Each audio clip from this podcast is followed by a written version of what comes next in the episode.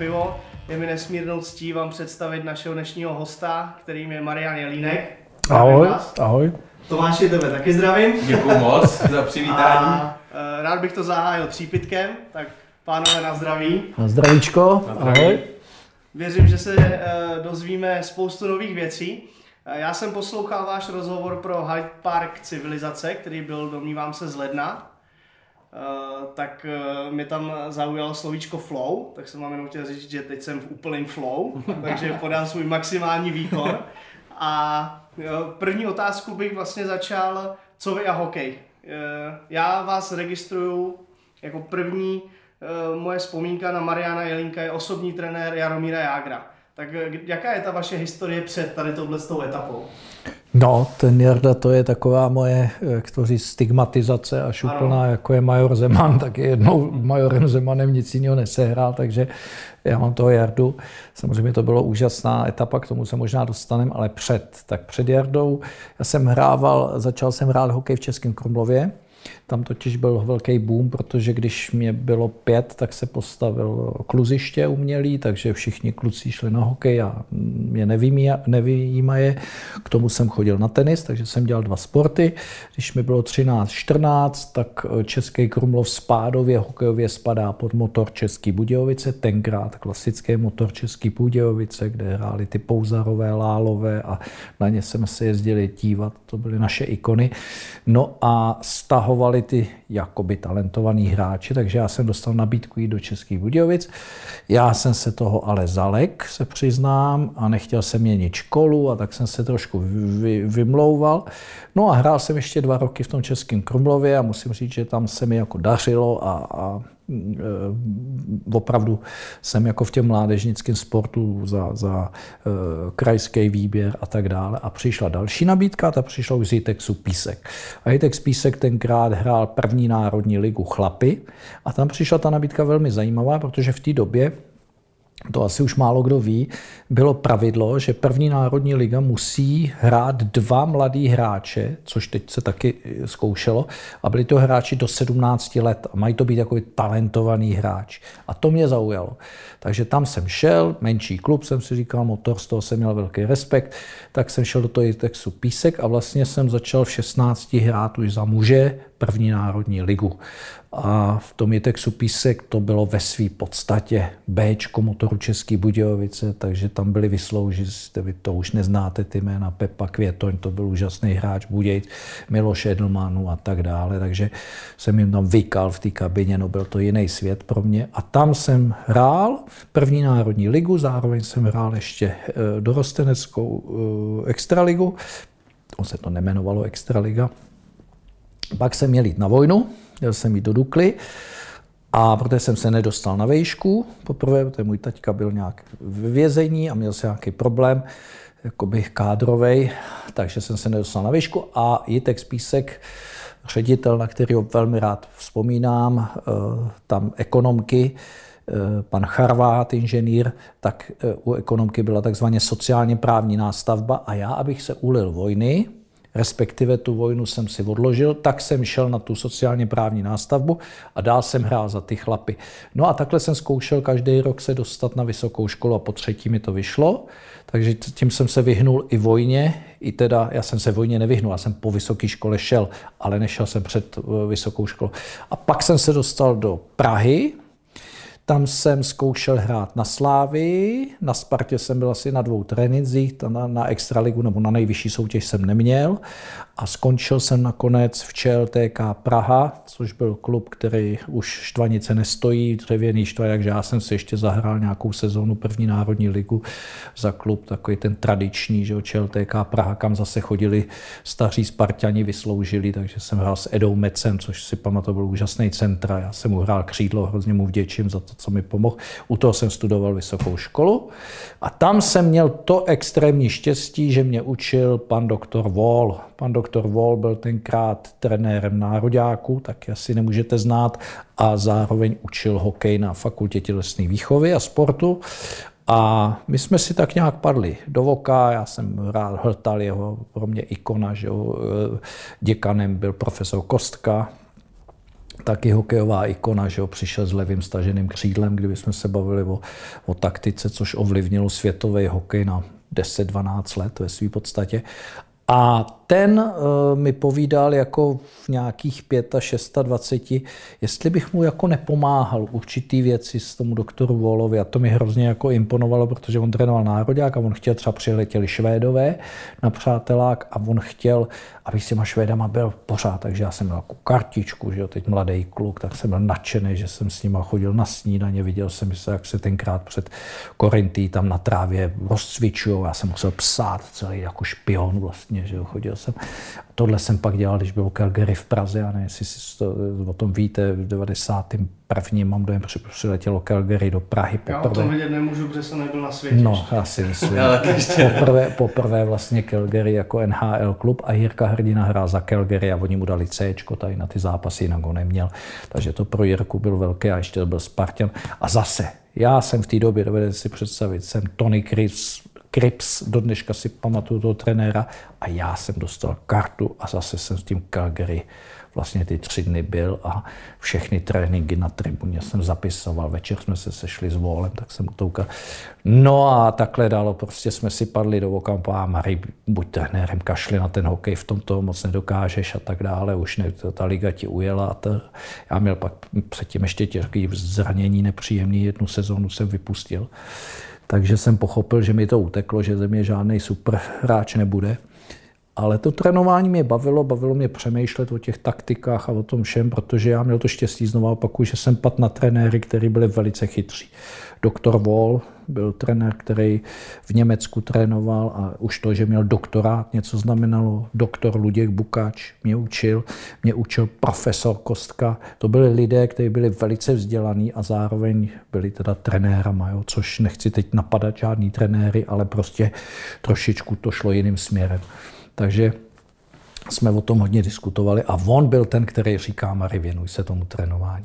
Pak jsem šel na vojnu, klasicky na vojně jsem zažil revoluci, 89, že jo, takže jsem zažil revoluci, takže tohle to se prolíná. No a po vojně jsem šel hrát, protože jsem byl na vojně, tu jsem si ulehčil, byl jsem v Dukle ve Slaným, Dukla Slaný byla a já jsem tam hrál, takže jsem měl docela dobrou vojnu mimo přijímače, pak už to bylo dobrý. A tam vlastně se tak něco odpíchlo zajímavého, že mě tam viděl na zimáku, protože abych si viděl nějaký peníze, tak mi šéf zimáku, Franta Ptáček, ještě do dneška je šéfem toho zimáku, tak uh, mi tam dal nějaký dětičky, abych měl nějakou stovku jako voják, tak jsem, tak jsem trénoval ještě malý děti za asi 300 korun a tak dále. Takže mi tam hodně pomáhal a to. No a při tom tréninku mě viděl nějaký pan Bendik. To byl Němec, eh, respektive slovenský emigrant, taky nemůžete vědět. V Košicích trénoval, velmi známý trenér slovenský, eh, měl národák 20 československou tenkrát a emigroval. A po revoluci, když se to mohlo, tak už zase jezdil zpátky do Čech a byl v tom slaném na zimáku se podívat, protože si vytipovával zimní stadion, kde udělá svoji hokejovou školu. On v Německu založil významnou hokejovou školu pana Bendika a hledal zimní stadion, že to přesune i do České republiky. A šel po tom zimáku ve Slaném a já jsem zrovna trénoval tam ty děti. A on se tam zastavil na tom zábradlí, na tom ochozu a prostě pozoroval můj trénink. Skončil trénink, já šel do kabiny s dětma a najednou přišel vytřeštěný pan Ptáček, Franta, a povídá, Mari, Mari, chce s tebou mluvit Bendík. Já povím, já nevím, kdo to je. No čeká na tebe, zvetě na oběd, ve Slaným je restaurace hned nahoře, máš za ním přijít. No tak jsem tam za ním přišel, 627 letý kluk, který končil vojnu, Měl jsem eh, hra, hrajícího trenéra, jsem dělal ve Slaným a zároveň jsem trénoval ty malé děti a učil jsem na základce. Jo? Takže já v 6 ráno šichťákem z Prahy do školy, tělák zemák, běžel jsem na zimák, od dvou hodin trénink malých dětí a čekal jsem do šesti, kdy měli trénink Ačko a šichťákem v půl desátý zpátky, jakhle jsem trávil dva a půl roku. A on, jak mě viděl, tak prostě jsem se mu nějak asi zalíbil a on mi povídá, hele, měl bych pro tebe na léto, ty prej seš učitel a já v létě scháním trenéry, protože v létě dělám tu hokejovou školu, tenkrát nebyli, to teď je jich jak hub, ale po dešti, ale tenkrát nebyli. A on byl opravdu výjimečný v tom, že ta jeho byla evropsky velmi známá, takže jsem byl potěšený, mimochodem tam trénoval Eda Novák Franta Kaberle starý, že jo? Jirka Holeček, Čužák Rys, Gert Miller, já mu říkal Gert Miller, Kladeňská klika. A právě začíná to kladno. Kladenská klika. A já jsem u toho Bendika byl jako nejmladší trenér, ty kluci mě vzali, bylo to hrozně fajn. No a sedíme takhle večer, protože každý ten, eh, na té škole každý večer byla porada, co druhý den, eh, zranění, nezranění a tak dále. Děti z celého světa, opravdu z celého světa, z Jižní Ameriky jsme Kolumbijce, no, eh, úžasná, úžasná škola i jazyková. A pan Bendik povídá, zítra přijede talentovaný hráč skladná Jarda Jágr. Samozřejmě, že to jméno už jsme znali, kladeňáci obzvlášť já taky, protože měl, byl držitelem prvního Stanley Cupu. To bylo po jeho prvním roce v NHL, kdy přilít a v létě ho pan Bendik eh, oslovil a on se stal čtyři dny hostem této školy. A já, protože mi říká Mari, ty, s ním tra, budeš trávit uh, celý dny, protože seš mu věkem nejblíž a uvolňuju tě z tréninku, nebudeš muset chodit s dětma, starej se o Jardu. On řekl, že dopoledne chce trénovat a odpoledne, že bude chodit s dětma na let a podepisu a tak dále. A od, dopoledne, jak jsme trénovali, tak Jarda chtěl, abych prostě jsme si padli do voka a pojď se mnou do posilovny, tak já jsem se optal, jak to v tom NHL probíhá, neprve jsem je ptal na názory a tak dále. Tenis jsme spolu hráli, vím, že jsme hráli 7-6 ve třetím, takže velmi vyrovnaně, takže jsme si fakt zahráli dobře. A slovo dalo slovo a tak jsme si nějak tak jako popovídali po čtyřech dnech, on tak ahoj, já, já jedu, a tak se drž. Já měl už tenkrát angažmá v Německu, takže vlastně, protože to bylo 93, eh, a já jsem vlastně vždycky odjížděl po tom letě, po té hokejové škole jsem odjížděl už zpátky do Německa, protože jsem učil jenom dva roky, 89 vlastně vojna, 90, 91 jsem učil a 92 už jsem se dostal do Německa právě přes toho pana Bendika, protože mě tam viděli německý rodiče, jak trénuju a když někde eh, nějakého trenéra vyhodili, tak mi volali, jestli bych neměl zájem do, do Německa. Takže to bylo takový hrozně dynamický období mého života. No a ten Jarda, když odjel po to, z té školy po těch čtyřech dnech, tak za 14 dní mi volá a Mari, nechtěl bys, když, když děláš to v Německu, vy v letě netrénujete, jako ty, ty, ty jsi doma, ne? A mám, jo, jo, my máme osmiměsíční smlouvu, jenom v zimě a v letě jsme doma.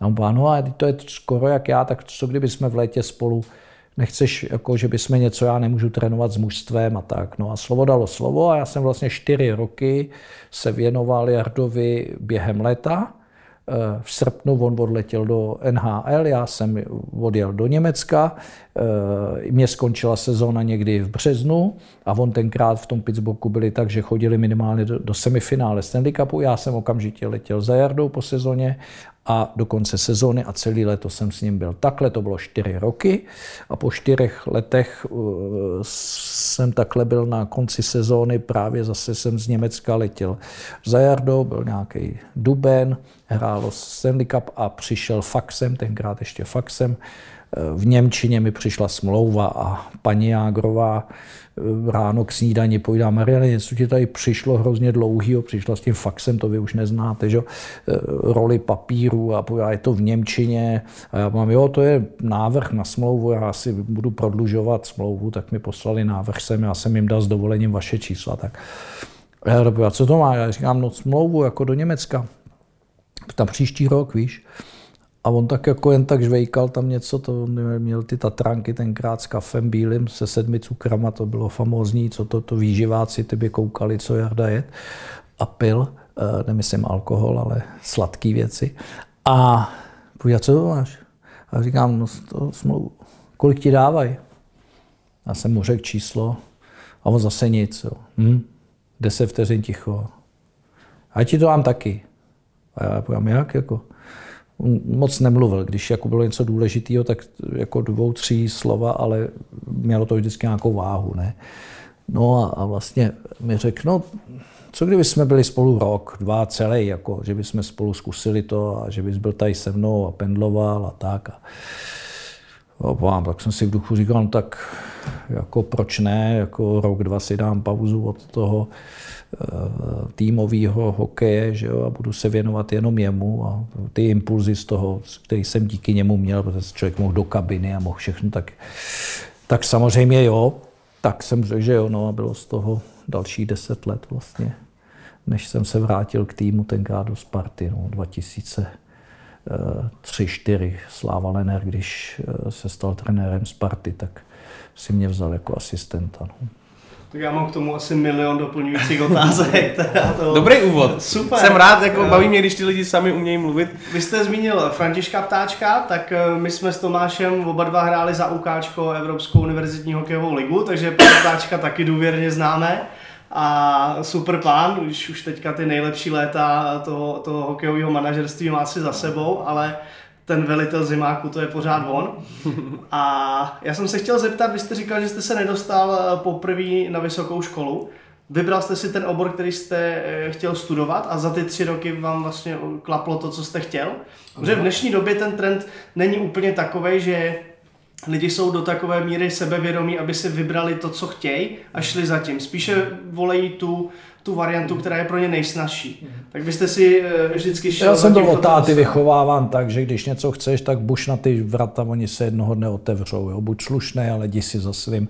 A povídal mi, hele, tak máš tři pokusy, protože když by, já když bych se nedostal na potřetí, to znamená, já už bych končil na té sociálně právní nástavbě, to ta byla dvouletá.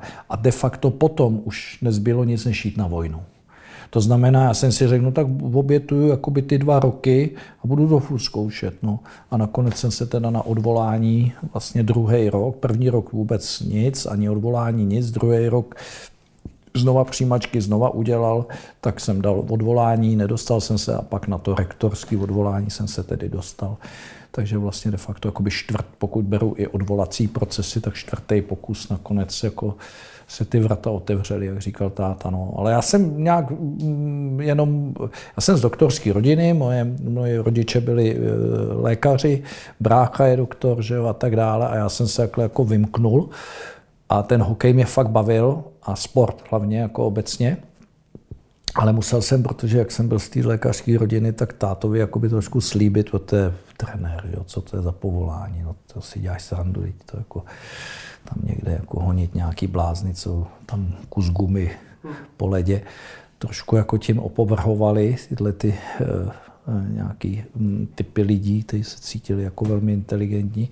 Ale táta ne, ne že by tím opovrhoval, ale pověděl, hele, udělej si k tomu ještě něco. No, tak já jsem začal studovat ještě přírodovědu. A proto jsem vlastně tělocvik zeměpis. Jo. Já jsem ještě studoval geografii na přírodovědecké fakultě, takže vlastně díky tomu já jsem jakoby uspokojil tátu, že už mám jakoby zadní vrátka, tak budeš pedagog a tak aspoň to. A k tomu jsem dělal teda trenérství lední hokej, takže vlastně jakoby, ale nakonec jsem se tomu ty pedagogice věnoval vlastně dva a půl roku a pak jsem teda fuknul profesionálně toho trenéra, že už 24, 25 let, ani nevím. No a pak jsem nějak e, zase vlastně se víc, víceméně trošičku čuchnul k tomu, že mě baví učit na těch vysokých školách, takže moje e, mateřka je jakoby teď Newton College, ale jinak přednáším i na jiných fakultách. No. Mě z toho příběhu, co jste na začátku e, říkal, zaujalo, že jste vlastně někde tam, bylo to období, kdy jste si uvědomil, že ten hokej už nebudete hrát profesionálně. A to je takový jeden z nejtěžších zlomů těch mladých kluků, co celý život prostě snějí, že se hokejem budou živit, že za to budou brát peníze a najednou přijde období, kdy si ten člověk sám musí uvědomit, hele, tady to opravdu, tahle cesta to není, musím hledat něco jiného. Tak eh, jak to bylo u vás a asi pomohlo i ta trenéřina, ne? Nebo ten, ten možnost tam se nějak je, Jedna věc, že to bylo v plenkách taková ta cizina, jo, takže u nás to ještě nebylo o nějakých extrémních penězích, to i ta první národní liga se většinou chodilo do práce ještě a tak dále, jo, takže ten hokej se hodně zprofesionalizoval, jo, takže my jsme neměli nějaký sny, že budeme brát miliony a ani jste nemohli mít sny, že budete hrát v NHL, protože to by znamenalo emigraci, že jo, jako Ríša Farda a další nedomanský, takže my vůbec jsme neměli jako ani ani, ani, ani sny na to, aby jsme si jako cíl dali, že budeme hrát v zahraničí, třeba nejvyšší ligu, ne vůbec. My jsme měli sen hrát extraligu, nebo teda ligu, první ligu, no a ta mi nebyla umožněna, respektive neměl jsem na to. Takže eh, se nějak tak jako logicky zvrtlo v to, že teda to studium a do toho přišel ten doktor Wall, ten trenér renomovaný, že jakoby jsem tak, ten mě trošku na, naočkoval, věnuj se hele tomu, máš nějaký vlohy pedagogický, nebo který potom jsou dobrý pro toho trenéra, umíš mluvit a takovýhle keci.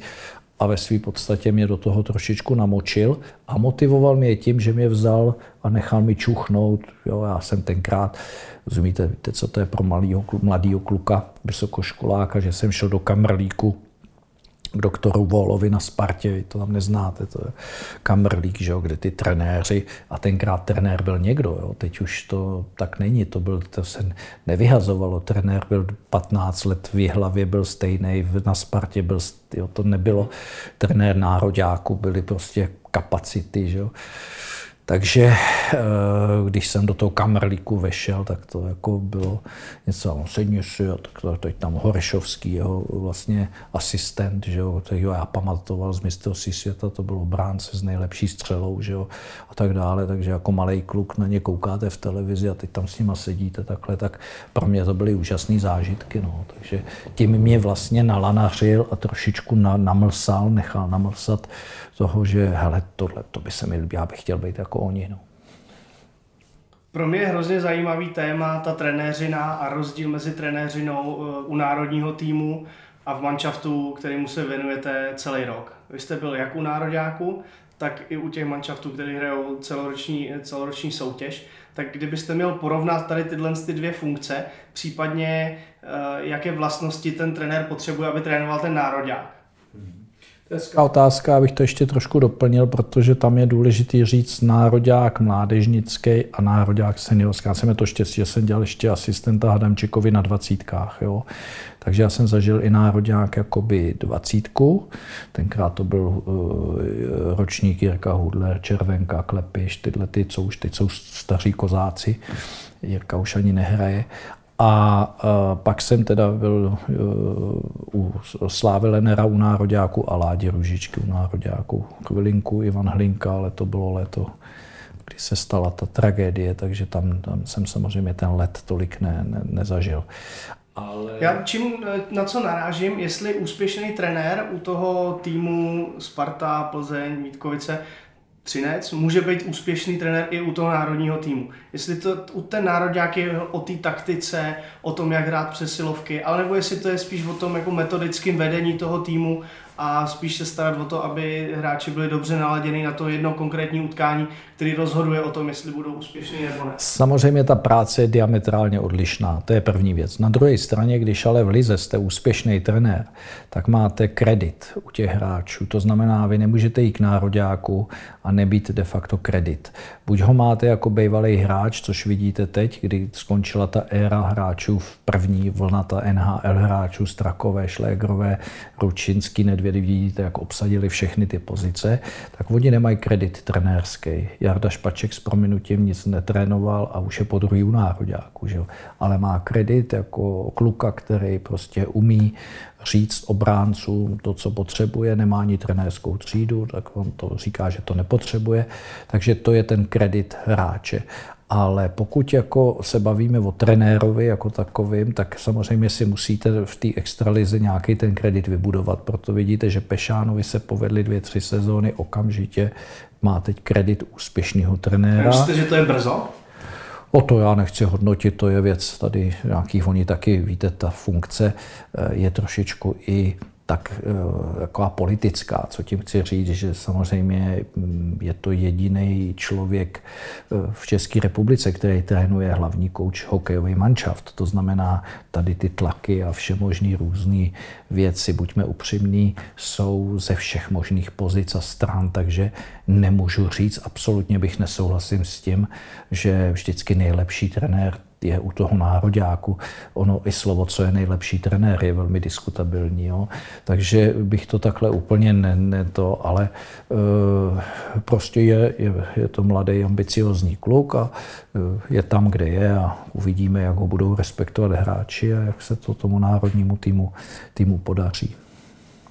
Lehonce se vrátím k tomu, když jste se odstěhoval do toho Pittsburghu.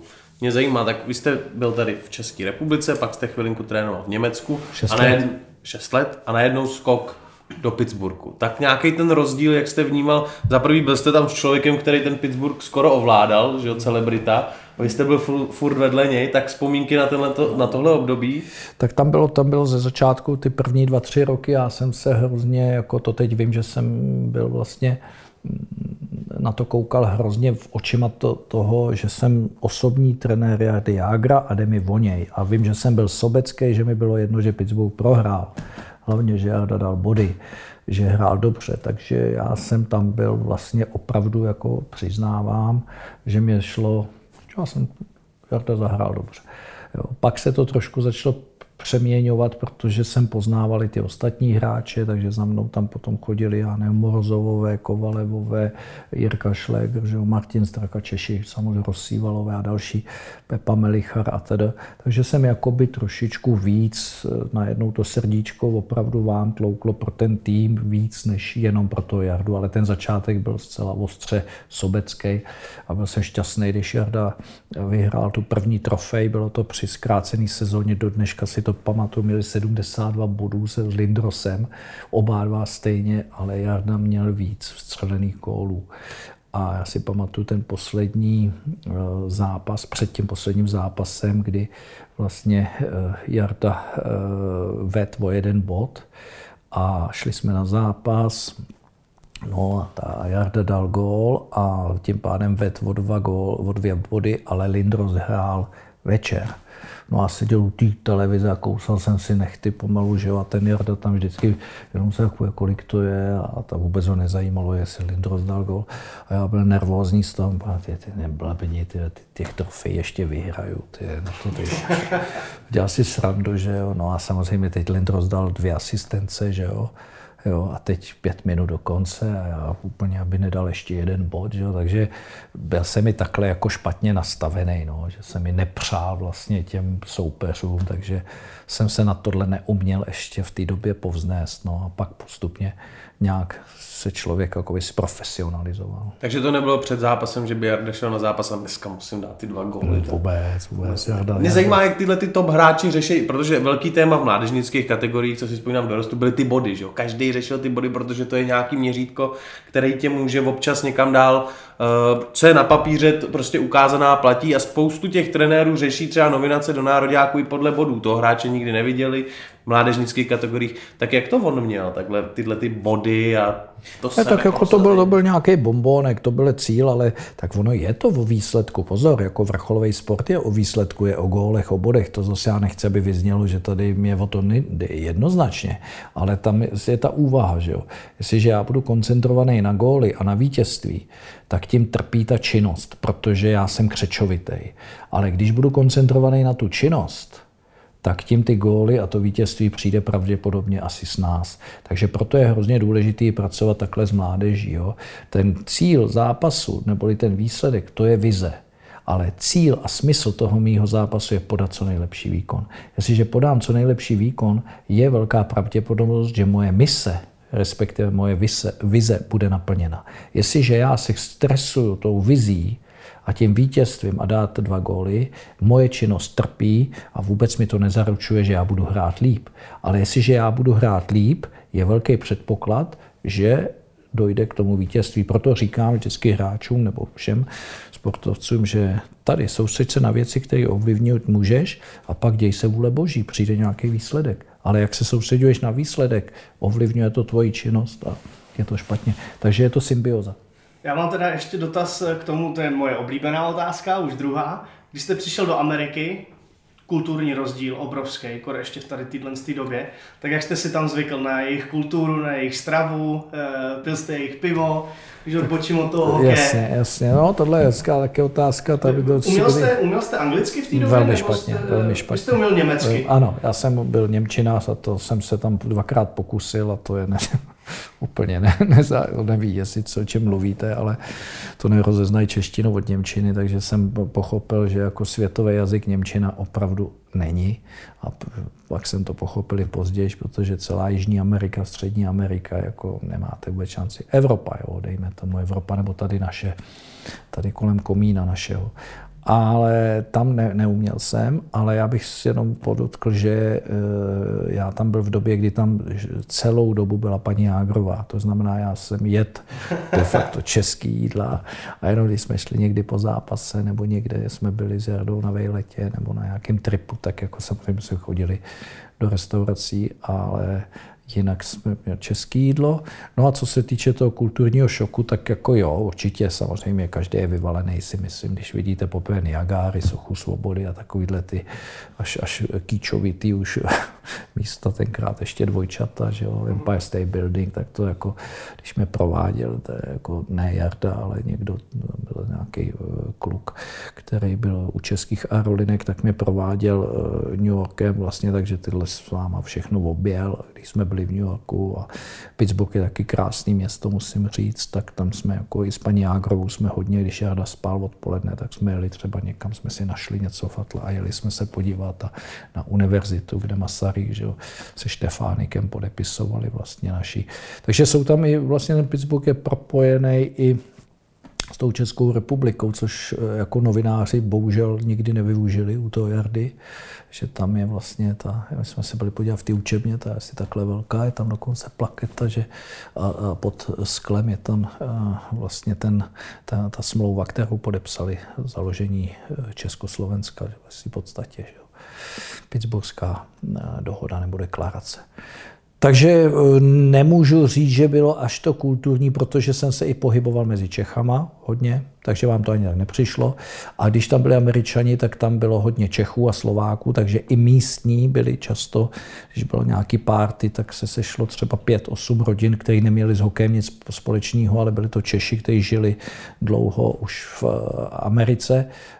Teď i Jarda bydlel u rodiny Němců, tak třeba s nima jsme byli, to, ty mluvili česky. A potom to byli Rusové, hodně chodili, takže Kasparity, Morozov, Kovalev, tyhle ty kluci. Takže jako úplně takový šok to velký nebyl. Šok tam jsou samozřejmě nějaký ten, eh, jakoby ten blahobyt nebo ten luxus, ty domy těch hokejistů, no, když jdete na, na eh, takový, bych řekl, mejdan eh, klubový, kdy to pořádá třeba kapitán a dovedete si představit barák, kde se sleze 40 lidí. A, a vy se tam, no, ten měli svoji vinotéku. Že? A tak to už teď je tady normálně, ale v té době to prostě bylo, že se vám 40 lidí rozsuteče podobně a vy se nějak ani nepotkáváte, no tak ten dům byl a tak dále, tak to člověk jako je, to samý ty auta, takovýhle ty kraviny trošičku, ale já jsem na tohle nějak úplně nebyl, takže mě to zase, že bych byl z toho vyjevený až tak, no jsem si řekl, no tak dobrý, no. Ale mě zajímal fakt ten hokej, jako a spíš ta kabina, to zákulisí a jaký tam oni měli možnosti a ten materiál jsem si nedovedl představit. U nás je šetříme pásku, nebo šetřili jsme ekrán, nebo to prostě stůl, kde máte štosy, tak co chceš, to, já povím, Merdu, to si můžeš říct, no, co chci, no jako domů, nebo jak jo, čes, Čecháček, že jo.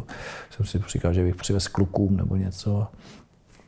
Jo, kaničky, že jo, různý druhy a takový, tak člověk byl v té době, ale už to teď, jako když to řeknu upřímně, úplně uh, velmi, velmi podobný, už to máte i tady v extralize už, takže je to vlastně 20 let, no, tak. Můžou tady tyhle ty nadstandardní služby ovlivnit výkon, protože servis hráčů v NHL je pořád na jiné úrovni než eh, tady v Extralize. Já jsem měl tu čest zažít teďka tady v Filadelfii, když byla v Praze, jsem mi tam dělal stick boje a opravdu jako neuvěřitelná masa materiálu a toho personálu, který se stará o ten tým. Může to mít vliv na ten výkon? Tak uh, může. Jsou věci, které mají vliv enormní. To jsou věci, které souvisí se servisem, který přímo souvisí s výkonem. Fyzioterapeuti, uh, rehabilitace, uh, vany, který tam máte a nebo nemáte, rotopedy, který tam máte, nemáte. To znamená vybavená nějaká ta posilovna, rozcvičovna. To jsou věci, které opravdu mohou ovlivnit výkon úplně přímo. To, to, to samé máte uh, i jídlo, že jo, který do té kabiny nebo je nošeno, nebo dokonce se tam vaří, mají kuchaře svý v NHL. Že jo. Jsem byl letos v Karolajně a tam třeba je opravdu kuchař a jdete z tréninku a on tam dává lososa, po, kluci posilovna vysprchují a teď sedíte ve velkém obejváku takovým a, a tam je kuchař a jako z takového minirautu vám dává jít. Takže tohle to určitě. Pak máte věci, které vám dodávají jakoby pohodu. No, to je právě to, že tam jako ne, ne, abyste se mačkali v autobuse nebo něco. Ne, to jako pohoda musí být.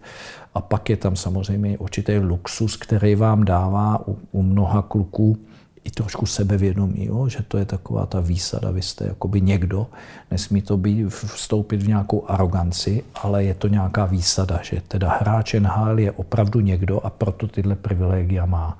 Proto oni ty, ty kluby na to jako takhle koukají. Když v NHL, tady ty privilegia máš. Takže je to nějaký zařazení se do nějaké skupiny, a to je včetně právě toho eh, materiálu. Takže na výkon jako přímo jako takovej, eh, ano, plno hráčů řekne, že jo, ale to, co jsem zažil, třeba eh, mi připadalo, že už jsou určitý až rozmary. Jo. Mark Messier měl na každý zápas fungonový brusle. Jo, to znamená, máte nějaký 82 zápas, tak měl pár vždycky nových bruslí. Jo, dokonce mi Jarda vyprávěl, nebo když jsem na Rangers pak hráli Pittsburgh a tak dále a byl jsem na tribuně, tak jsem to i viděl, že oni i během zápasu mu nesli třeba z krabici s novýma bruslema. Jo. Takže to už je taková, nevím, nedovedu říct, je to, nechci mu tady, protože to byl vynikající hokejista, ale to už je takový nějaký rozmar určitý, nebo i s těma hokejkama, ze vším, jako, jo, že už je měkká, takže tady jsme byli zvyklí na něco, na něco jiného, ale už to tu taky pomaloučku, pomaloučku je, takže já si myslím, že je tam nějaká hranice, kdy už to je takový hedonismus extrémní, až radikální hedonismus, jak by řekl Erich Fromm, kdy už to je takový luxus, který už možná tomu výkonu už ne, nepomáhá, ale je to ukázání toho, my si to můžeme, do, my jsme NHL, že? Budování značky. Tak. To hned mě napadá na to otázka, Jarde, eh, slavný, slavný tým, rád mění hokejky a říkal, jednou jsem čet, že je schopný poznat, když ta hokejka je o milimetr kratší. To mi povídejte, já prohrál sázku s A, a vy jako jeho mentální coach tam, je to dobře, že člověk je, je schopný, aby jeho výkon ovlivňovala takováhle maličkost? Nesnažil jste se třeba mu do hlavy fláknout, hele, opravdu v tomhle to není? Nebo je... Víte, ono je otázka, v jaký situaci se to stane. Jo? Tohle se často lidi ptají a já vám můžu říct, že někdy to naopak na tu hokejku potřebuju svést. To znamená, já naopak někdy řeknu, říkal jsem, Herdo, tyve, ta hůl je nějaká divná. Vem si jinou. Víte, když je zápas a vy nemáte čas změnit něco a potřebujete, aby ten kluk znova naskočil, tak je dobrý to třeba na něco svést. Jo, to znamená, jo, tohle je špatný. Ale expo potom se k tomu vrátit a vysvětlit si to.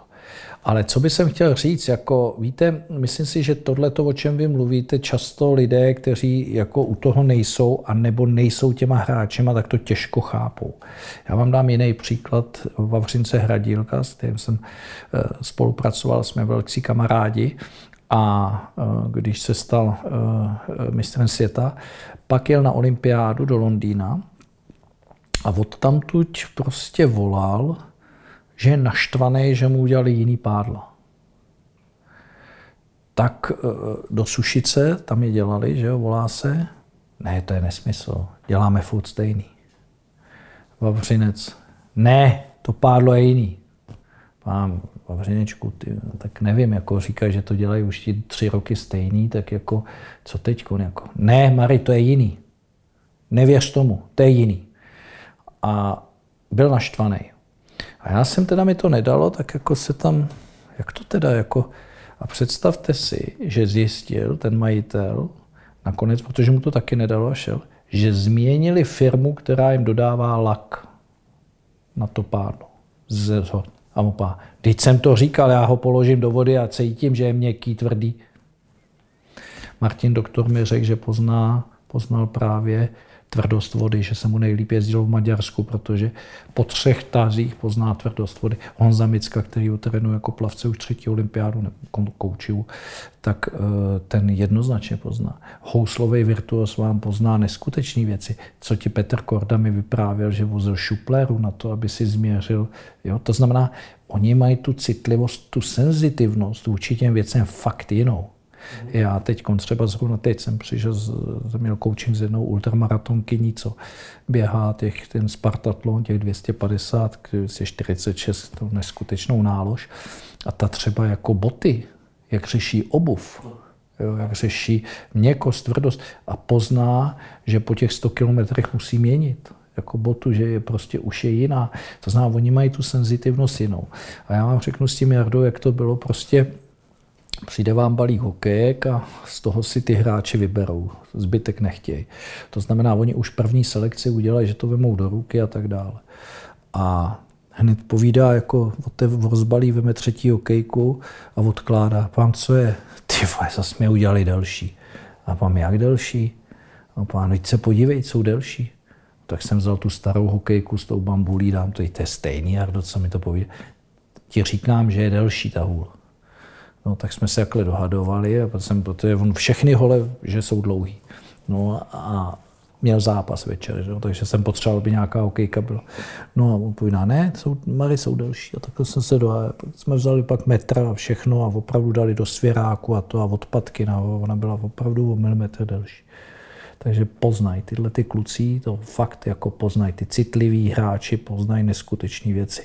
A jak teď ten sport dělám, i Kája pozná jako tvrdost míče, pozná vejplet, pozná kilo, půl kila na vejpletu, jestli ten mu to dal. Dokonce pozná, jestli to jsou svislé struny nebo vodorovné struny. Neskutečné věci. To je zajímavý. Ty jako odborník na tenis poznáš to? Já jsem byl dneska na tenise a vyhrál jsem a nepoznal jsem žádný výplay. Akorát jsem se radoval z toho, z toho výsledku. A přiznám se, že jsem měl eh, vidinu vítězství před sebou a ta činnost ta, ta v té hlavě vůbec nebyla. Jenom jsem viděl to vítězství.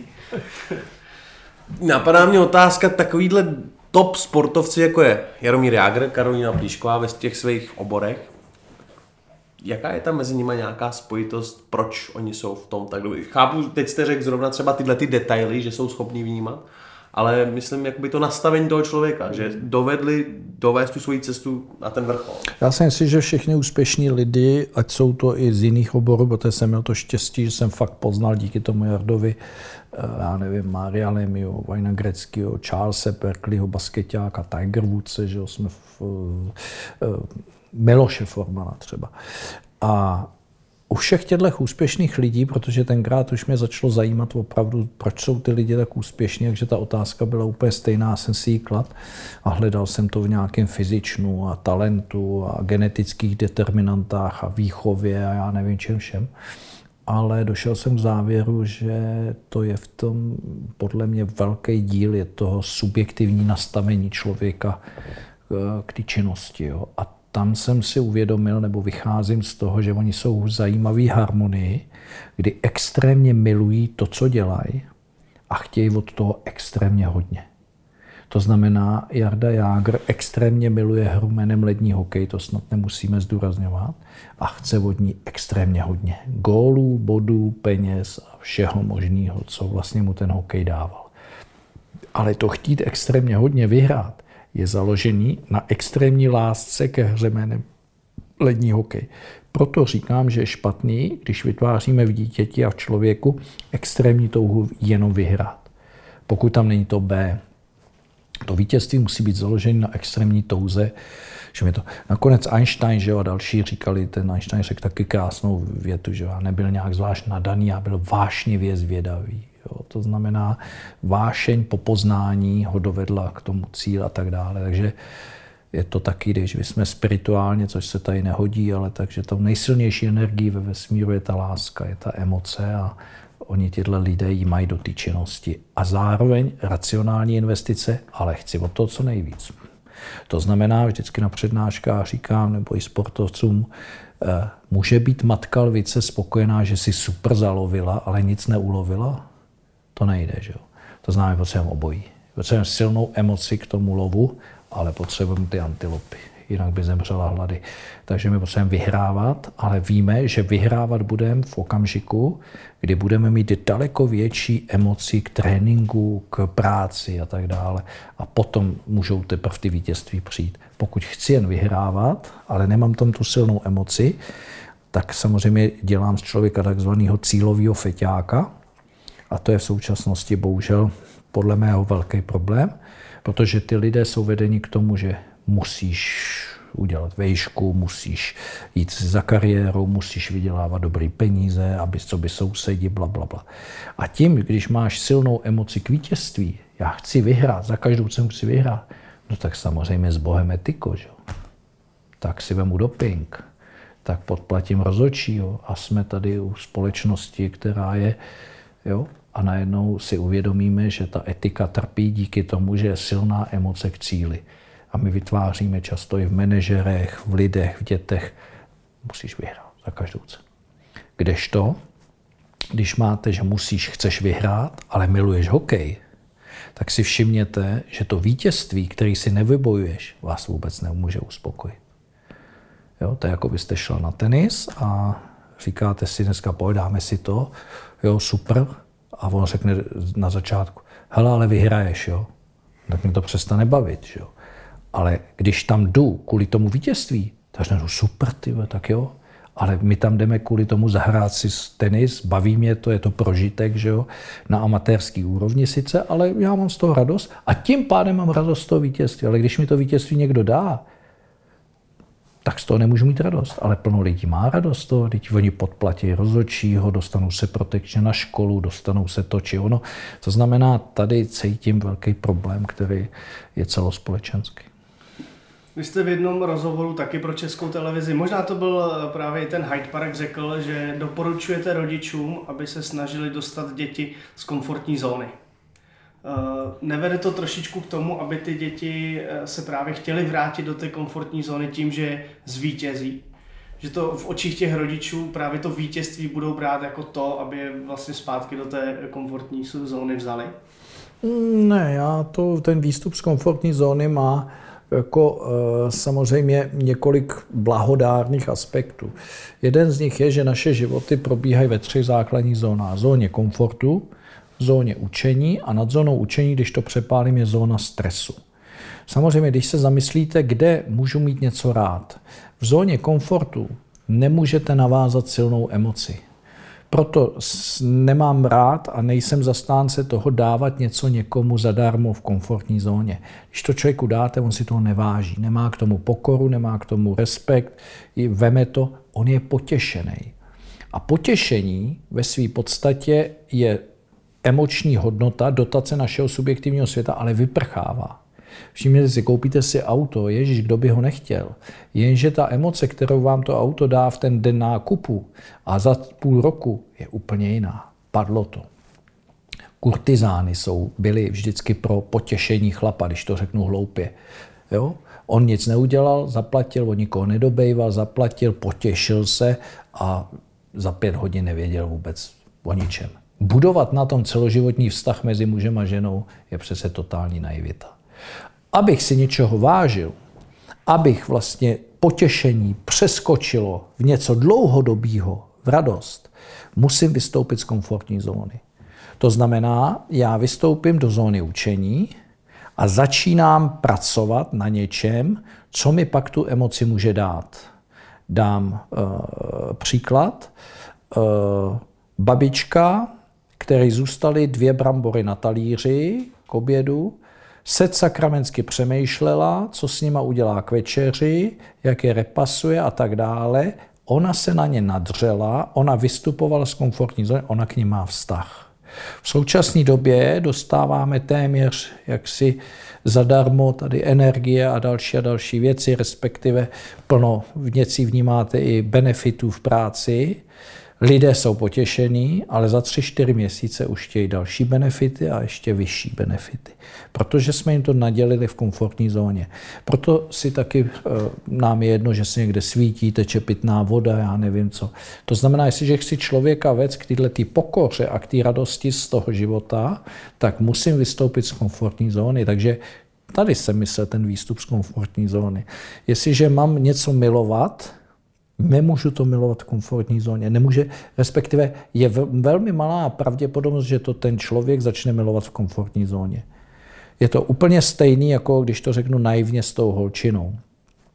Jestliže jdete do baru a zbalíte nějakou holku a jdete večer na hotel, budíš, ať si dělá každý, co chce, jak chce, ano, dojde k potěšení, ale budovat na tom ten celoživotní vztah, nevím, nevím. Pokud ale s tou holkou v tom baru, bla, bla, bla, výměna telefonů, tak dále, kluk vystupuje z komfortní zóny, podle inteligence ji vodí na pivo nebo do divadla, nebo já nevím, do muzeí, nebo do galerií. Pivo, pivo. Jo. A... Divadlo. takže vidím, už to je potěšení, radost. takže, takže najednou zjistíte, že se něco buduje a za dva, tři měsíce stejně končí na tom hotelu ale už k té holce má úplně jiný vztah. Jo. Takže to je i k hokeji, to je k houslím, to je ke komukoliv. Takže já nejsem zastánce jak si toho úplně jak si eh, v té komfortní zóně těm dětem to dávat. Proto hovořím o tom. Jo. Ono, když jdete kolem hračkárny, ano, dítě si zapláče, že chce panenku, ano, v, tomhle, v této době, nemyslím teď teda zrovna po tomhle virusu, ale normálně vezmete pěti kilo a koupíte jí plastovou pane, proč byste nemohl? Jenže, co se často stává, rodiče se rozčilují, za tři, čtyři dny ta holčina ani neví, kde tu panenku má, někde pod post a říká, ježiš, tak k ní nemá respekt a pokoru a nic už nedostane, nemůže mít. Pokud to je takhle nadělený v té komfortní zóně, proto hovořím, nutný výstup z komfortní zóny. Já rozumím tomu nástroji, že eh, nemůžeme dětem kupovat úplně všechno, co chtějí, ale co je výstup z komfortní zóny vzhledem k tomu sportu? Dám příklad, kdybych měl syna a dal bych ho na hokej a chtěl bych, aby jako vystoupil z té komfortní zóny vzhledem k tomu hokeji, tak je to právě to, že ho budu motivovat dobrým výkonem k tomu, abych mu tu hokejku koupil? Nebo co, co je ten to, to, právě, to právě si nemyslím. Já si myslím, že ten výstup z komfortní zóny je fyzický, to znamená, že ten kluk nemůže večer být na mobilu do jedné do noci, protože ráno v 6 musí vstávat, aby byl v 8 na Spartě na ledě, tak to je jedna výstup z komfortní zóny tím ho musím učit k tomu, aby teda nebyl ráno jak, já nevím, bouchlej, protože koukal na ten, takže to je nějaká sebedisciplína, že jo. No a pak je tam ta motivace. No samozřejmě, pokud ten kluk miluje hokej, hru, jako takovou, tak ho můžu motivovat tím, že dostaneš novou hokejku a brusle a já nevím co. Ale pokud tam není ta emoce k tomu hokeji a motivovat kluka, aby to účelově hrál, protože dostane nový brusle nebo že dostane novou hokej, to je samozřejmě špatně. A teď se ptáme, jak teda pracovat s tou opravdu silnou emocí k tomu hokeji. A to je vlastně, ta vzniká na bázi podmínek, který ten člověk, emoce nevzniká na povelu, zamiluj se, racionálně, odmiluj se racionálně, někdy by to bylo dobrý samozřejmě v životě, ale takhle to nefunguje. Emoce vzniká na bázi podmínek a já musím umět ty podmínky vytvářet a to je věc, která je trenérem a rodičema dávána těm dětem. Jestliže ten rodič neumí vytvářet podmínky, aby to dítě mělo tu, tu emoci, respektive aby vůbec ta emoce mohla naskočit, tak je to samozřejmě problém toho ty rodiny, protože ty podmínky neumí vytvořit. Úplně stejně jako ten, neumí vytvořit ten trenér. Máte paní učitelku v páté třídě, obě učí dějepis a jedna ho učí tak geniálně, že vlastně všechny děti ten dějepis baví, jiná ho učí tak, že nikoho dějepis nebaví. No to není dějepisem ani dětma, to je prostě paní učitelkou. Sorry, ale tak to je. A to samé je trenérem a to samé je tatínkem. A tohle to my nechceme přijmout. My to radši svalujeme na ostatní, že, že škola to za to může a trenér za to. Ne, ne, ne, tam neseme všichni, máme máslo na hlavě podmínky vytvářejí emoce. A ty podmínky musím umět koordinovat a samozřejmě musím na nich pracovat. To znamená, jestli je to tříletý dítě, jsou jiné podmínky, pětiletý dítě, jiné podmínky, desetiletý dítě. Proto bychom museli specifikovat, o jakém klukovi mluvíte. Pokud ale motivuju nějaký dítě desetiletý, že hele, když bude dobrá sezóna, dostaneš nový brusle a ten kluk miluje hokej, já myslím, že to je správná motivace.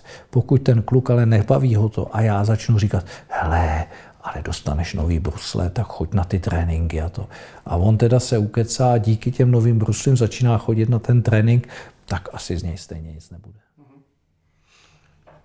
Ty si myslíte, že je tak nejlepší začít pracovat mentálně? Kdyby děti měly začít pracovat s mentálním koučem, nebo v jakém věku by sportovec mohl začít? Víte, to je, to je problém úplně stejný, jako byste řekl, jakým věku mají začínat s kondičním trenérem. Jo? To je kontinuální proces. Mentální kouč má dvě základní jakoby, taky roviny práce. Jedna je kontinuální, kdy vlastně vy vytváříte v tom člověku od dětství Prvním mentálním koučem jsou rodiče. Samozřejmě vytvářejí v něm nějaké návyky, zvyky, reakce a tak dále. Jestli umí prohrát, neumí prohrát, jak reaguje ten táta po porážce, jak nereaguje, co rozebírá, jak to svádí na rozhodčí, na trenéra, na, na, na svý spoluhráče, můj kluk je nejlepší. To znamená, už tohle jsou koučovatelské věci, které vytvářejí podmínky v tom dítěti, které se s ním potom ponesou. Takže jedna věc je kontinuální, proto já teď jsem si třeba eh, vzal zase 17 letý kluky, hokejů, si nějaký se přihlásili, tak jsem si vybral a chci samozřejmě tady pracovat, pracujeme kontinuálně, ať je to mladý Myšák z Litvínova, že jo, a ještě dva kluci z Nároďáku, velmi talentovaný, baví je to a chtějí a pochopili, že nemůžu pracovat na mentálu až v okamžitě, kdy mám třeba strach nebo neumím řešit krizové situace. Nebo to. A to je ten druhý bod, kdy za váma často chodí sportovec jakoby za doktorem, já mám problém. Kája Příšková přišla se zadáním prvním že má fobie z Grand Slamu. Samozřejmě nebyly to fobie, ale prostě to bylo to zadání. Takže buď přijde někdo s konkrétním zadáním, a nebo přijde někdo, kdo chce na tom kontinuálně pracovat. A obojí je samozřejmě lepší, eh, jsou, je správný. Ke kondičnímu trenérovi taky přece nepřijdete až v okamžiku, nebo ten sportovec nechodí až v okamžiku, kdy ztratí kondici. Trénuje celou dobu kondici. A to já jsem přesvědčený, že my máme tu mentální přípravu taky řešit celou dobu. Proto já provokuji a říkám, že bychom ji měli řešit už vlastně od dětství. Jenže vy se ptáte mentální kouč. Já si myslím, že není dobře, aby mentální kouč byl u sedmi, osmi, desetiletých dětí. Tam je mentálním koučem rodina, táta, pak je tam učitel, tělocvikář, trenér. A pak teprve, pokud vymyslíte toho specialistu, tak já jsem zastánce, že je to dobrý po typu pubertě, protože v té pubertě se stavají takové věci ještě s tím človíčkem. Je to hrozně dynamický období a pak teprve se ten člověk jakoby vyloupne, tak pak už můžete pracovat. A je to moje trošičku ochrana, po pubertě už ten kluk a ta holka je zodpovědná sama za sebe. Předtím vy byste musel, pokud byste do toho vstoupil jako kouč, tak musíte koučovat maminku, tatínka i to dítě. Dá se, dá se koučovat eh, mentálně celý tým, anebo to je otázka na jednotlivce? Tak samozřejmě jsou mentální kouči, jsou v, v týmoví, jsou v anglické lize, co jsem se bavil s jedním z Arzenálu, tak povídají, že mají mentálního kouče, jsou v NHL, když jsem byl letos v Karolajně, tak tam přilít a je to, ta práce je různá. Někde to pracuje tak, že tam lítá třeba jednou za měsíc a s těma klukama si sedne na hodinku, oni mají jeho telefonní číslo, když pak něco potřebují individuálně. Ano, jde to s týmem, já když jsem, já byl tady u, u mnoho týmů už jako najatý jako mentální kouč, ale většinou to bylo vždycky taková nárazová akce. Baník Ostrava padal s Ligimálem a chtěl, takže na poslední dva zápasy si zavolali mě a něco jsem tam s trenérem jakoby řešil, jak teda namotivovat, to byly takové ty zakázky, že jo. Ale... Zachránil jste? Jo, nespadli. No. Díky. No, jestli jsem... paníku fandím, já jsem to se mi nezachránil já, to kluci samozřejmě, ale že to tam vyšlo. No. To já nikdy neberu, jestli jsem to já nebo ne já, prostě jsem byl součástí týmu a vyšlo to, takže takhle to já vnímám. No, takže to jsou zakázky jako týmový a tam je to fabulace mezi přístupem k jednotlivci a, a k tomu týmu. Jo. Tam je hrozně důležitý ta důvěra s trenérama, protože trenéři mají silný ega, máme všichni a teď jako když najednou tam je nějaký element jiný, že jo, takže trošičku se jíte od nějakých, takže i s těma, když dělám ty tenistky, tak je důležitý mít dobř, dobrý vztah s tím tenisovým trenérem a jasně si teď zrovna, když jsem se měl, jak mi volal Jarda, trenér Kristýny, tak jsme řešili, s tím máme třeba úžasný vztah, ale vždycky já si sednu s tím trenérem a říkám, prosím tě, ty seš ty hlavní. Já se ti vůbec do tenisu, do forehandu, backhandu, to mě vůbec nezajímá. Mě jde o to a vysvětlím mu, jak já pracuju, vysvětlím, on, jo, tak to jo, tak jsou a, komunikujeme a má to nějakou, nějaký efekt. Pokud si nesednete s tím trenérem nebo ne, tak to nemá cenu ani do toho jít. To, to je pak spíš ješitnost a vy nakonec zjistíte, že to nemá ten efekt a to tomu sportovci. No. Když se vrátím zpátky k hokeji, tak v posledních letech je eh, poměrně velký skok mezi eh, českýma mladíkama na mezinárodní scéně, na těch mistrovstvích světa a dejme tomu finském, švédském. Myslíte si, že to může být i nastavením té mysli, nebo děláme něco špatně na tom ledě? Nebo, nebo špatně vychováváme mladou mládež? Protože mi přijde, že žijeme v obrovském přebytku a nejsem si jist, jestli ta česká společnost dokáže jako vychovávat pokorný a, a dobrý mladý lidi, který se potom promítnou i v tom, i v tom sportu. Hmm. Jo, je to, je to samozřejmě nějaká, nějaký takový konglomerát všeho, co jste řekl, ale e, myslím si, že to subjektivní nastavení toho člověka je pro mě velmi důležitý a my to prostě neděláme cíleně. Jo? E, že je blahobyt, blahobyt je ve Švédsku, ve Finsku, ve své podstatě je i u nás, ale jak se k tomu stavím, k tomu blahobytu? To znamená, jedna věc jsou vnější prvky, kterými se snažíme furt dohánět. To znamená tréninkové metody, nový nějaký impulzy, nový nějaký mašiny a výživa a tak dále. Ale přece tyhle ty věci dopadají na nějaký subjektivní svět toho jedince. Ale ten my neřešíme. A to vysvětluju vlastně malým dětem, nebo teda když někdy chodím do škol a do těch těm menším sportovcům jsem pozvaný, tak eh, říkám, víte, to máte jako když máte semínku krásné květiny a to semínko zapadne do pouště. Co z něj vyroste? Vůbec nic. A nebo máte krásný semínko úplně stejné květiny a to zapadne do úrodné půdy. No tak logicky vyroste krásná květina. Vidíte, ty semínka jsou tréninkové impulzy a ta poušť anebo úrodná půda je váš vnitřní svět. Když budete chodit na tréninky s touhou, vášní, nadšení, tak ty semínka mají nějaký význam. Jestli tam člověk chodí kvůli tatínkovi, kvůli výsledku, kvůli penězům, kvůli dárku, kvůli tomu, tak už to je poušť. A ten trénink nemá takový efekt. To znamená, zefektivnit jenom tréninkovou přípravu nezáleží jenom to, co my řešíme, furt intenzitu a další, ale my musíme zefektivnit tu tréninkovou přípravu tím subjektivním světem. Když vám... Touha, vášeň a nadšení, eh, dá se to naučit? Dá se to vštípit tomu malému dítěti nějakou výchovou, nebo se s tím člověk narodí? Ne, to víte, že dá, nenarodíte se, ne. Přece si nemůžeme myslet, že eh, v Indii a v Pakistánu a na Sri Lance se narodí děti s genama na kriket, že jo? nebo v Evropě na fotbal. To ne, to je podmínkama, v kterých to dítě vyrůstá. Jo? Jestliže teda vyrůstám v zemi, kde vidím všude kriket, a kde jsou tam ty borci takhle slavní a, a finančně a tak dále, no tak ty děti touží se jim jako vyrovnat. A to samé je proto hokej je u nás tak populární, protože od dětství vlastně to ty děti vidí. Teď ještě ten Jarda Jager, Nagánská éra, takže to je ale e, já si myslím, že ta vášeň a tyhle ty věci, o kterých mluvím, to je to, že právě na tom já musím nějakým způsobem cíleně, cíleně pracovat. A úplně stejně jako roz, e, připravíte fyzické tělo na ten trénink, to už umíme, nebo to děláme, že s dětma chodíme na nějaké rozcvičky a stretchingy a já nevím co, no tak já musím připravit ten subjektivní svět, ale to už neděláme. To znamená, já to dítě musím nastavit vlastně, aby mělo vášeň, touho nadšení, aby mu svítili v očkách, chtělo teď a ne, neřešilo to, je, nuda, mě nebaví tohle.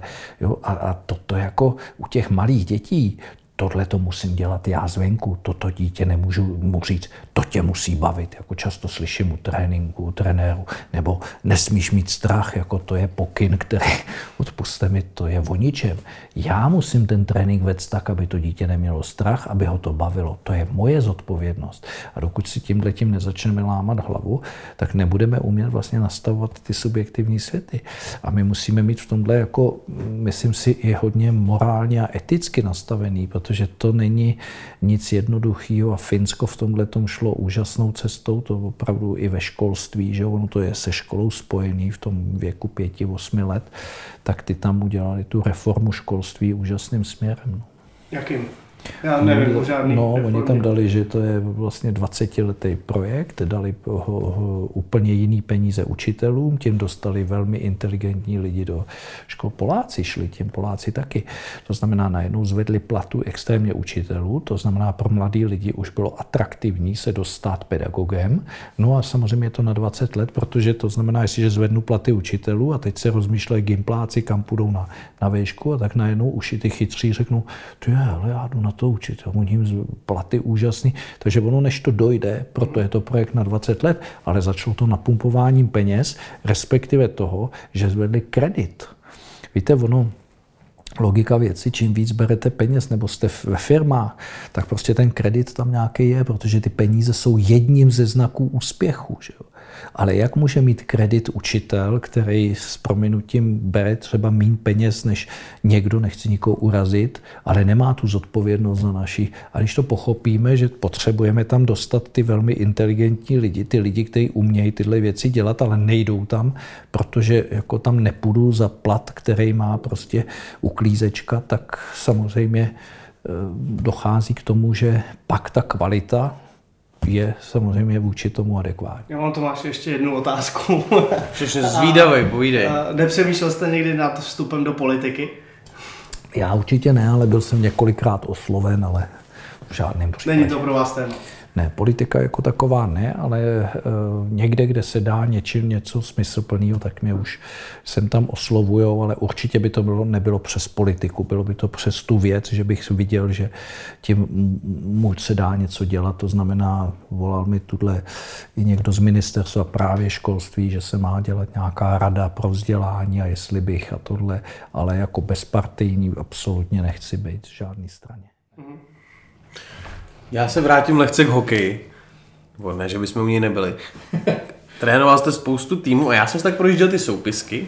A trénoval jste v Plzni Radka Dudu a pod vaším velením top hráč. Co tam se dělo? Byl to bouřlivák, všichni ho znali najednou pod váma 60 bodů, myslím, že se nám možná i vyhrál bodování soutěže.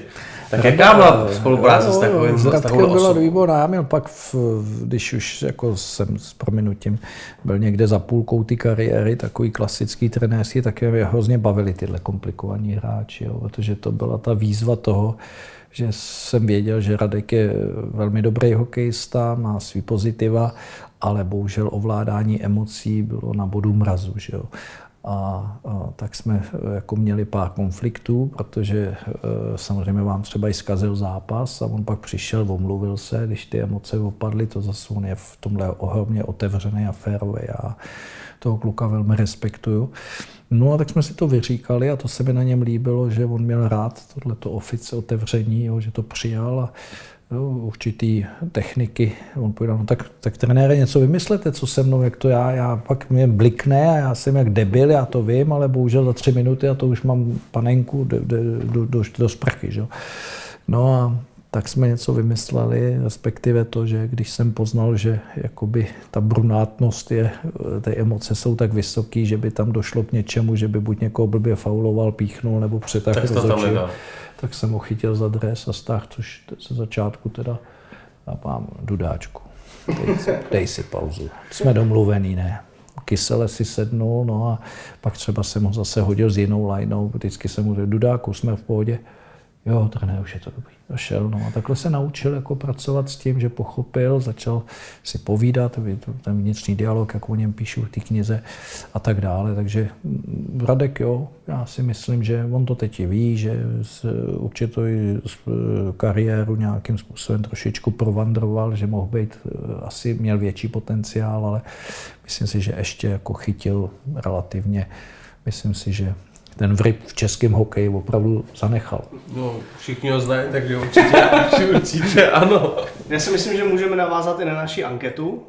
Ano, to je pravda. Klasická jmenuje se TOP 5 a my ji teda většinou dáváme hráčům, ale vám ji můžeme položit taky. Vaše TOP 5, kterou byste postavil do nejdůležitějšího zápasu. Nemusí to být, nemusí to být jako nejkvalitnější hráči, který jste trénoval, ale mohly to být i jako mentálně ty, ty správné. No to jako by historicky, historicky jo? Nemyslíte hráči, teď současný hráče, jo? který vám prošli, prošli rukama. No, tak. s krátkým komentářem. Od brankáře, beci. A... Jo, až takhle, jo. Tak trošičku, to já už toho pamatuju chlapi taky dost, takže půjdu ty historie. No tak jako do brány musím dát Peťu Mrázka, že jo, když teď s ním spolupracuji nějaký rok, ale myslím si, že jo, je to výborný kluk a myslím si, že je to i golman dobrý, ale je to hrozně těžký, já nemám rád ty slovo nej, jo. Ale protože jsem mám k němu blízko, jinak Dominika Haška já jednoznačně respektuju a vnímám, takže dejme tomu, že Dominika Petr by byl dvojka. No, centra bych dal Davida Výbornýho, asi jednoznačně. Mám rád Jirku do pitu a i současný nějaký centry samozřejmě, ale Dobře, no, tak bych dal asi uh, Davida. Pastrňák mi neprošel rukama, samozřejmě, že je to hráč, co se nabídí. Jarda Jágr asi napravo je taky jednoznačně, takže pravý křídlo máme. No, pak je tam někdo na levu, tak to je, tam bych možná někoho přeučil, ale asi Martin Straka. Martin Straka, sice z hlediska uh, toho, že by to byli dva malí hráči, David Výborný s Martinem, tak by člověk váhal, ale Já ne, jako okay. ptáte se, tak to nějak vyváží. No. A vzadu, no vzadu já jsem měl rád Marka Židlickýho, zase uh, Včera jsme se zrovna potkali, takže Marek Židlický svým klidem a vůbec s tím, jak jako dokázal na sebe vtahnout takovej ten, když se něco nedařilo nebo něco, tak on úplně v klidu jako to všechno bral jakoby na sebe a tak jako ustál to a nedělal z hokeje pupek světa a přitom hrál úžasně. No a Tomáš Kaberle, no. Takže tak. To je velmi kvalitní sestava, si myslím. Já bych to ještě zakončil otázkou, jsou brankáři v něčem jiný než hráči? Je, je, to samozřejmě, že jo. Já si myslím, že už jenom fyzicky to je jiný sport. Vy jste 60 minut na ledě, jste, jste, jste neustále. Jo, gol, útočníci jsou nějaký 20, 18 minut nebo kolik beci, že jo, ještě víc, ale to někteří tak jenom 3 až 5 minut útočníci a golman je 60. To je, to znamená z hlediska pozornosti, koncentrace, pohyb, jednoznačně jiný. Teď má jinou výstroj, že jo. Vemte si na sebe ty betony, vemte si, je to jiný sport, je to pohybový časově jiný sport, je to zátěžově jiný sport, je to psychicky jiný sport, takže jo, jo, ne na a, a se říká, tak jsou jiný, protože jako vlezte si tam, že jo, od dětství na vás pálej, pálej kotoučat 160 km rychlostí, nebo kolik to teď lítá těm klukům, tak to je něco jako říkají skokaní na lyžích, no, to musí být jenom blázni, protože si tam stoupněte na ten můstek a já nevím, jestli jste někdy měl opravdu výzbroj golmanskou na sobě a střílel někdo jako já to, jsem to, měl dvakrát. No, to jsem taky zkoušel. To nejde, to nejde, no, to nejde. No, já jsem byl unavený po třech rozklecích, no. úplně rozebraný no, jsem byl. To jedná, nebo si stoupněte za bránu, že jo, když je nějaký super trénink, jako opravdu hráči za to plexisklo a jak to lítá, no, to, je, to je hrozný. No. Souhlasím, golmani jsou velmi důležitá součást jakéhokoliv týmu a věřím, že jich tady bude. No já myslím, že náš čas je vyčerpán. Hrozně moc bych vám chtěl poděkovat, že jste k nám dorazil a trošku jste hodně, ne trošku, hodně jste oživil tu, tu hokejovou tématiku, kterou tady mi Já doufám, že si to poslechnou tatínci mladých hokejistů, protože to bylo hodně poučné a myslím si, že si z toho můžou hodně vzít a že tady tahle epizoda by mohla trošičku rekultivovat tu naši českou hokejovou společnost. Kdyby aspoň jednoho člověka, tak tak to, tak to bylo úspěšně. Neseděli zbytečně. Přesně tak. Děkuji. Za mě taky moc krát děkuji, přeju vám štěstí eh, v profesním i osobním životě. Doufám, že tu Káju dotáhnete k Grand Slamovému titulu. To si myslím, že by byl opravdu jako velký úspěch. A mějte se krásně. Já děkuji za pozvání a hodně štěstí všem.